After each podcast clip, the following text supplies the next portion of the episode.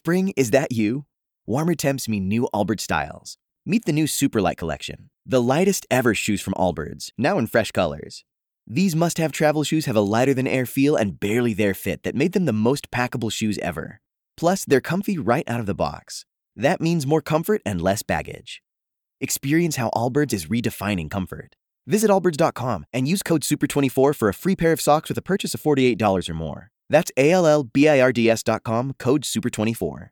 Thank you for joining us on Community Focus, where we look at the issues that matter in South Florida and the people and organizations that are making a difference. We've been talking a lot about diversity this year in response to what seems like a fracturing of American society. You know, we've always taken pride in being the melting pot of people from different backgrounds, especially here in South Florida. But we're also finding there are some great disparities in access to healthcare, economic stability, and voting rights for different communities. Now, I believe the best way to bring people together is to introduce them to each other and share their stories and let people walk in each other's shoes as a way of bridging gaps in understanding.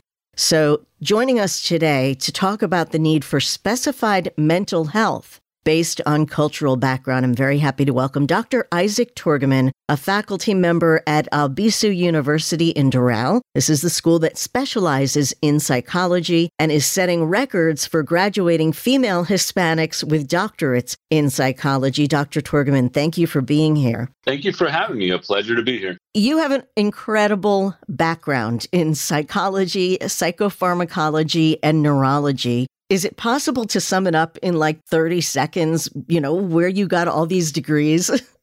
uh, sure. So um, I have a PhD in clinical psychology with uh, specialized training in neuropsychology, which is basically the relationship between the brain and behavior. And typically, what I do is assess patients that have a history of acquired brain injuries, dementia, or any neurological dysfunction. I attained that degree at Nova Southeastern University. And while attaining that degree, I also concurrently uh, completed a master's in psychopharmacology, which is basically the clinical practice of pharmacology with neurological and psychiatric population. So, focusing specifically on those types of medications. So, you can pretty much deal with almost any sort of psychiatric need that someone might have. Um, well, we are trained generally. Uh, my specialty is brain injury. So I'm a certified brain injury specialist, and that's the majority of the patients I see are patients with concussions, head injuries, and things like that, as well as stroke. But we are trained generally, so I do see patients that do present with uh, psychiatric syndromes and so forth.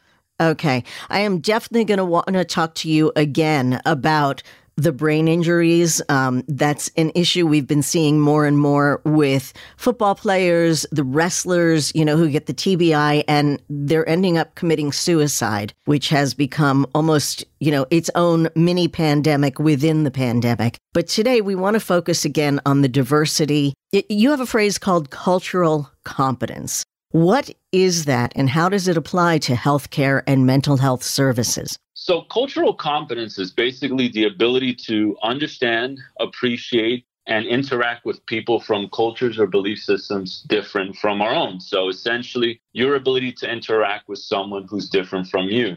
And it's something very vital in healthcare. The ability to treat patients across different cultural groups is paramount.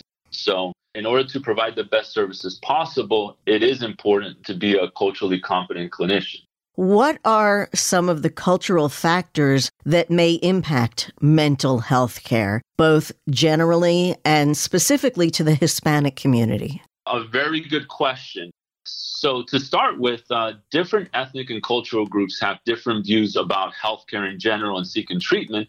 And this becomes most pronounced in mental health, where there's still a significant amount of stigma and ambiguity. And mental health can actually be seen as a sign of weakness, or in some cultures, malfeasance, meaning that the person has done something wrong that warrants the symptoms. In Hispanic populations, this also rings true, where a lot of individuals will be very covert or keep their symptoms hidden because of the stigma attached to experiencing anything from depression, anxiety, to other disorders within psychiatry. So, getting these patients to come in and actually seek treatment is quite a challenge. Now, once they come in, communication is paramount. So basic nonverbal aspects of communication now come to the forefront. So things like personal space, I know something that has uh, been quite a challenge during these last couple of years, but there is a, quite a significant variability across multiple cultures. And Hispanic individuals are known to have a much smaller parameter for personal space, even having greetings in which they hug and, and kiss one another on the cheek. Uh, this can be interpreted quite differently across multiple cultures, where in some cultures, personal space is quite more significant and more reserved. Also, eye contact, the way that uh, the communication's paced. I know in some cultures, and myself being of Hispanic background, I know sometimes you'll ask a, a question to get a direct answer, and the response is a story. And that's very, very uh-huh. typical to communicate. Okay. I mean, how much of a difference does it make to a patient in therapy to walk in and see a doctor that looks like them and reflects their culture? Well, uh, studies have shown that it is beneficial. So, individuals who share ethnic backgrounds are more likely to have uh, similar cultural backgrounds and possess similar knowledge and skills. So, um, it makes it easier to communicate. So, uh, some studies have shown that individuals who are engaged with someone of a similar background may stay longer in treatment, lower levels of attrition, and lower levels of over pathologizing individuals, essentially misdiagnosing what are cultural norms. Mm. Is it possible to teach someone to be culturally competent so we don't end up with a situation where Hispanic people will only go to a Hispanic doctor and black people only go to a black doctor and white people only go to a white doctor. How do we bring the cultures together? Can you teach at Albizu someone to be culturally competent so that they can bridge that gap between the culture differences? Well, um, as a professor, I do believe that the great equalizer is education. And yes, I do believe that this is something that, uh, to a certain extent, can definitely be taught. At Albizu University, uh, cultural competence is at the forefront, and it's embedded in our curriculum primarily in the doctoral program, as part of being an APA certified program, we do have classes in cultural competence. I specifically teach one on assessing individuals across multiple cultural contexts, but I actually believe that the strength of the program is outside of the classroom where students get to experience a multicultural population and do rotations in clinics out in the community and where they see individuals uh, from multiple cultural backgrounds and across different groups of society, including underserved individuals. So it's that hands on experience that really sets it apart. And is that a normal part of the training to prepare a graduate to provide mental health care before they earn their degree? Uh, well, in our program, definitely, but I do think it is the trend across different schools and programs. I mean, there's no denying that the world is becoming more diverse as people are communicating more readily and interacting with one another more readily. Again, barring the last couple of years of quarantine and whatnot. So, becoming more educated on diversity and cultural implications is paramount. Otherwise, we're just simply underserving the population. It sounds like when, when you talk about cultural competence and understanding other cultural backgrounds, how can we expand this to the greater community so there's understanding between the average person, in addition to the understanding between a patient and a therapist? Well, advocacy is a big part of it. I teach my students that treating the patient in the hospital room or in the clinic is just a small part of what we do. It's communicating with the community at large. At our school, we've held events where we've invited people to come and be exposed to this information. I know that you have been involved with the Walk to End Alzheimer's, and we've actually held events at our school to bring in individuals from the community to talk about and educate on such matters and holding events in regards to cultural norms and educating individuals about such aspects is the best way to go around. Um, maybe even going into the school system and educating individuals you know, students that are younger, more eager to learn is one of the best approaches. But just providing information and access, I think, is the best way to go about it. And how can people get that information? Uh, you know, is someone who's not a student currently at Albizu come to these events that you hold? Well, a lot of our events are open to the community. Again, I, I do qualify that uh, quarantine in the last couple of years has hindered that. But as things begin to open up, we do host events that we invite the community and provide them access to information that otherwise may not be available, where they can hear professionals that are experts on the topic speak on these matters. And where would someone get information about these events? And where would someone get information if they're now really interested in becoming a therapist, a psychologist, or a psychiatrist and getting that degree from Albizu? Well, the best way is to contact our school directly. If you are interested in uh, pursuing a degree in psychology, mental health, contacting our university and getting more information about it. We have a great admissions program that is very eager to talk to those that are interested in a one on one basis. Uh, as far as for the general community, our website and our social media is pretty active, and there's uh, access to information there as well. And that's albizu.edu? Yes. Okay. What can you say to people to kind of help them open their minds to this concept of cultural competence and look at people and take in the possibility that their background is different and that's why they behave the way they do. Kind of keep that in mind when we're just going about our everyday work to help break down some of the barriers between cultures. Well, um, like I said, I think education is the, the unifying factor you made reference to my background in neuroanatomy and so forth. And organically speaking, there is quite a bit of similarities across individual brains. I mean, it's built into our anatomy to be able to connect to others, but oftentimes those similarities are overshadowed by what tend to be differences that are observed. I think by communicating to individuals and talking about some of these cultural norms, we're able to connect on a much easier manner and can have significant implications, not just for healthcare, but for society uh, as a whole. I think it's phenomenal that you know you're so conscious of this concept of cultural competence. And I agree with you that education is the key and exposure to different cultures. You know, I always think when people say, no, we don't want, you know, foreigners coming here. I think, well, when you go to a foreign country on vacation, you're excited and you think that the cultural norms there are wonderful. Uh, but then when you're here, you're like, no, no, no, no, no. And I try and put it in that context that it's no different whether it's here or there. You know, people who bring differences to the community are just enlarging our world experience and making us more interesting people. You know, when we have exposure to different cultures, it's exciting, is the way I see it. And I wish everyone could see it that way. so, is there anything else you would want us to know about this and about the programs at Albizu?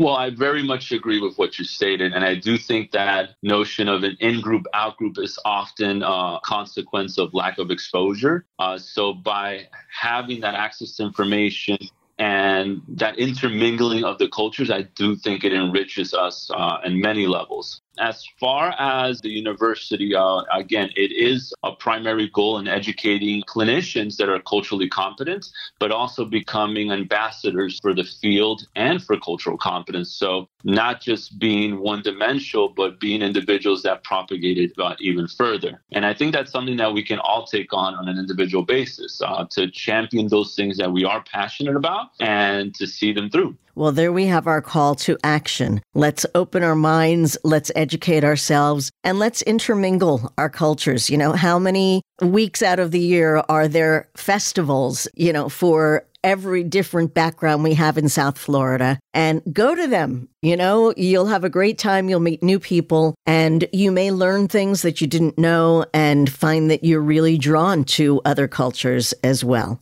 you know, really a way to bring our diverse cultures together. And I appreciate what you're doing at Albizu. Will you come back and talk to us about this issue of brain injuries and neuropsychology? Oh, yes. Uh, that is definitely something I'm very passionate about. And um, yes, I'd be very much interested to talk about that further. All right. I look forward to it. Thank you so much, Dr. Isaac Tourgeman from Albizu University. Again, it's albizu.edu. That's A L B I Z U.edu. Thank you, Dr. Tourgeman. Well, it's been a pleasure. Thank you for having me.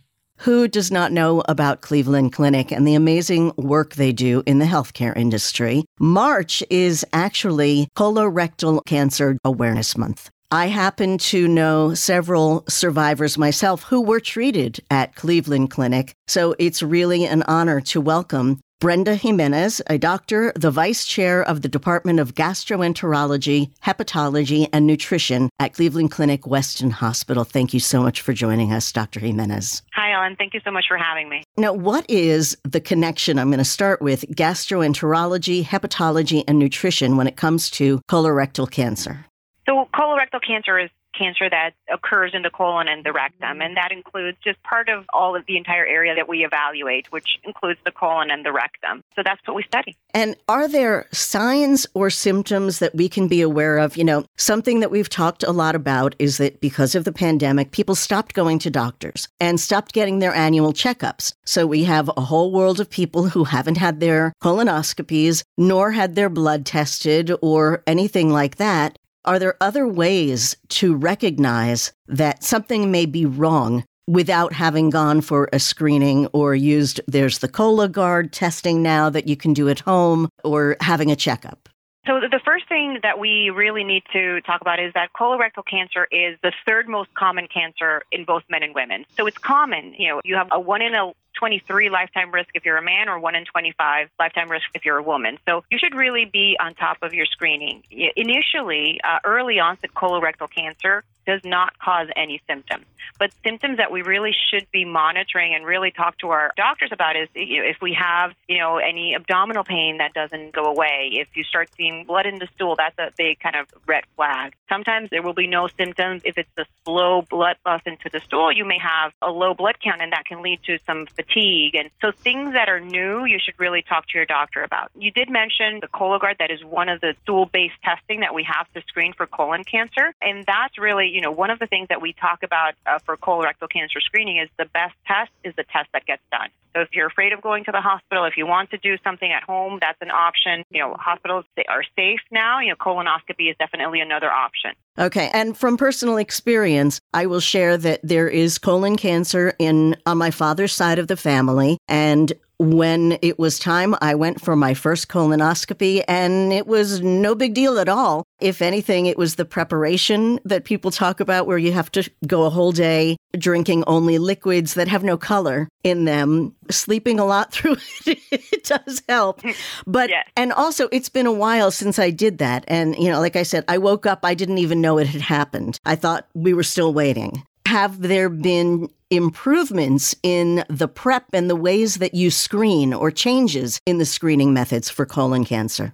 So the screening methods for colon cancer, you know, they've been available for many years. Like I said, colonoscopy, it hasn't changed. It's available. We have new tools.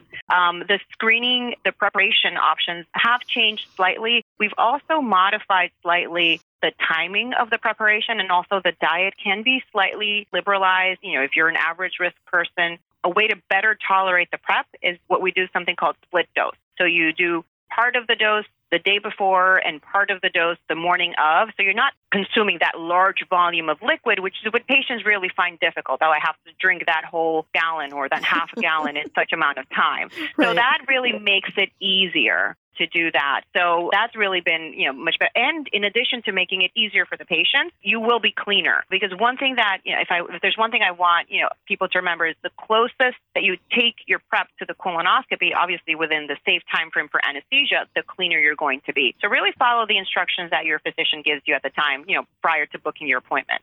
Okay. And let's uh, go back. What causes colon cancer? What's happening inside the body that leads to it? So, cancer starts when cells in the body start to grow out of control. Cancer in the colon and the rectum is called colorectal cancer. So, they are grouped together because they have features in common. And the way cancer in the colorectum starts is just with little growth in the colon that we call polyps. Uh, not all of the polyps are precancerous. Some are precancerous. And these are really slow growing. It takes about five to 10 years for them to become cancer. So they're very slow growing. That's the rationale for a colonoscopy every 10 years is that because it takes a little bit longer for them to become cancer, that's when we do it. If we find a polyp, you know, then we're going to do your colonoscopy at a shorter interval. That's how it starts. Now, these polyps can be removed during colonoscopy, and then we send them to a pathologist, looks at them under the microscope, and they tell us what kind of polyp they have. What if you have as I said, I have cancer on my father's side in my family. If you do have a genetic component, if there's cancer in your family, does that change how often you should be screened and when you should start? Definitely. So, family history is an important risk factor for colorectal cancer. And I'll give you an example. If a person that has no history of colorectal cancer in the family, the risk is about 6%. Once you have a first degree relative, that can increase like three to four fold. So we look at the age of the diagnosis, but typically you're, if there's a family history of colon cancer, a close family relative, we're going to start younger. We're going to start at age 40, and then depending on who that person was, we're going to do the colonoscopy every either every five years or 10 years, depending on how close that relative is. Now, you mentioned also genetics, and that's a different, not familial, but genetics is if you have an underlying gene mutation that predisposes your risk of colon cancer. Ah. And you know, those are conditions like Lynch syndrome or familial polyposis, and that risk is certainly much higher than just having a family member with colon cancer. And in those patients, we do colonoscopy every year. Wow. Is there something, you know, like they have the BRCA test for people to find out if they have the gene for breast cancer or ovarian cancer? Is there a test like that for colorectal cancer?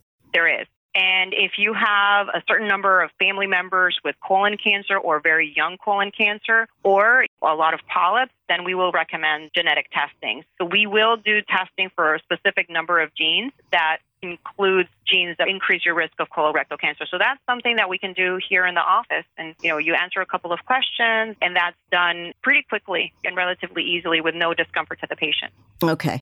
For those general situations where someone may not have a family history of colon cancer and has no awareness of a genetic component, what are some of the other risk factors, things that any of us can do to decrease our chances of developing colorectal cancer? And on the flip side, what are the things that we are doing that are increasing our risk? Yeah, so uh, I definitely, you know, one of the, the major risk factors, other than family history you just talked about, is physical inactivity. So a sedentary lifestyle has increased the risk, cigarette smoking, obesity, and, and there are some conditions that are not in total control of the patient. For example, somebody that's had abdominal radiation or conditions like inflammatory bowel disease those those will increase your risk of colon cancer. So um, there are some recommendations that we can certainly talk about and into how to lower your risk of colorectal cancer. And the first one is regular screening. So make sure you're talking to your doctor about this.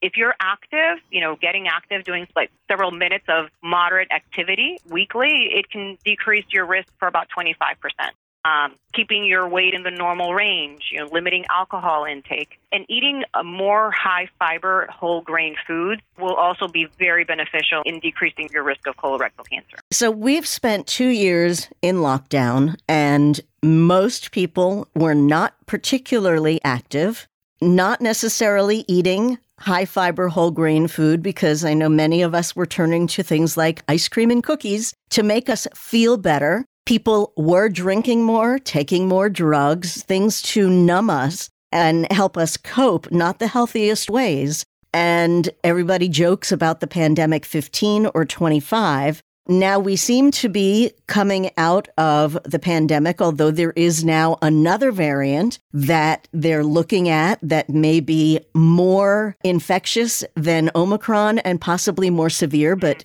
it's not here yet. And I don't want to panic people, but Uh, you know, are we looking at an entire population that's now more at risk because of what's happened over the last two years? Well, it will take some time for us to kind of be able to get data from that. You know, however, we do have data from, you know, more recent 1990, for example, which you know, was surprisingly quite a few years ago. But if we look at somebody that was born in around 1990 versus somebody that was born in the 50s, they have twice the risk of colon cancer and four times the risk of rectal cancer. You know, and even though, you know, the possible reasons for these are complex, there are suggestions that unhealthy diet and sedentary lifestyle may contribute. So, you know, maybe fast forward 20 years and we may look at the 2020 2022 as the year where this may have changed. But it takes years for population numbers to change. And then looking at these numbers is why the recommendations to start screening colonoscopy has recently decreased from 50 to 45. So. I know that's something, you know, we want to look at.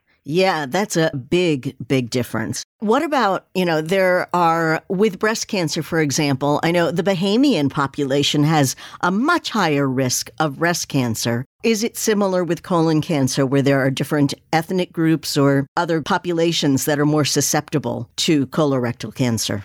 So, a few years ago, the recommendations for screening for African Americans was to start at 45. Now, that's changed currently for all of the average risk population, but African Americans were certainly at higher risk when compared to the non Hispanic whites and uh, other populations in the U.S. So, that is one population that is a little bit at a higher risk. Okay. Let's talk about Cleveland Clinic Weston. I mentioned I have friends who are survivors of colon cancer and were treated there. You're recognized as a national leader for digestive care. What sets Cleveland Clinic and your team apart from others? I would say uh, that it's just that it's a team. So when you come to Cleveland Clinic, you have a team of physicians who are working together to provide the best patient care. Uh, and I can tell you that I have, you know, colorectal surgeon next door I have, you know, the oncologist that, you know, I can just, they're across the hall or across the building from me. So it's just the fact that we all work together to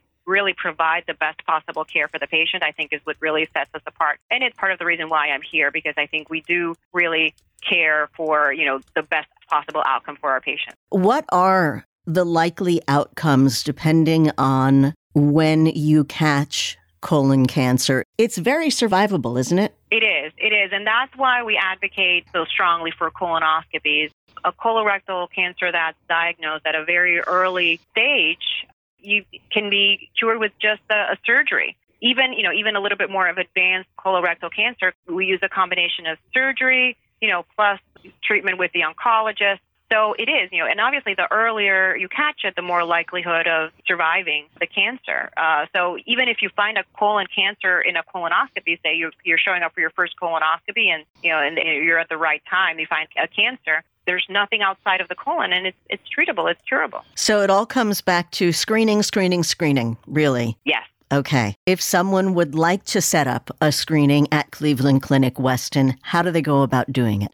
So they can call our office I'll give you the number. Sure. You can call our office. You can call 877 463 2010. You can get a referral from your primary care to have us set up a colonoscopy for you, and, uh, and we'll take care of it. Okay. And if you want any other information about everything that Cleveland Clinic Florida does, just visit clevelandclinicflorida.org slash colorectal or stop at .org if you want to see everything else. clevelandclinicflorida.org Dr. Jimenez, is there anything else that you want our audience to know about colorectal cancer during Colorectal Cancer Awareness Month? I definitely want you to remember colorectal cancer is preventable, it's treatable, and beatable. So make sure you get your screening on time. Also, make sure you know your family history so that, you know, the timing of the screening is done appropriately. I like those phrases preventable, treatable, beatable. Let's go for it. Schedule your screening. Dr. Brenda Jimenez from Cleveland Clinic Weston Hospital. Thank you so much for your time and your knowledge. This, I think, will open a lot of eyes and hopefully get people making those appointments. Uh, appreciate what you do. Thank you very much for having me, Ellen. Nice to meet you. Absolute pleasure.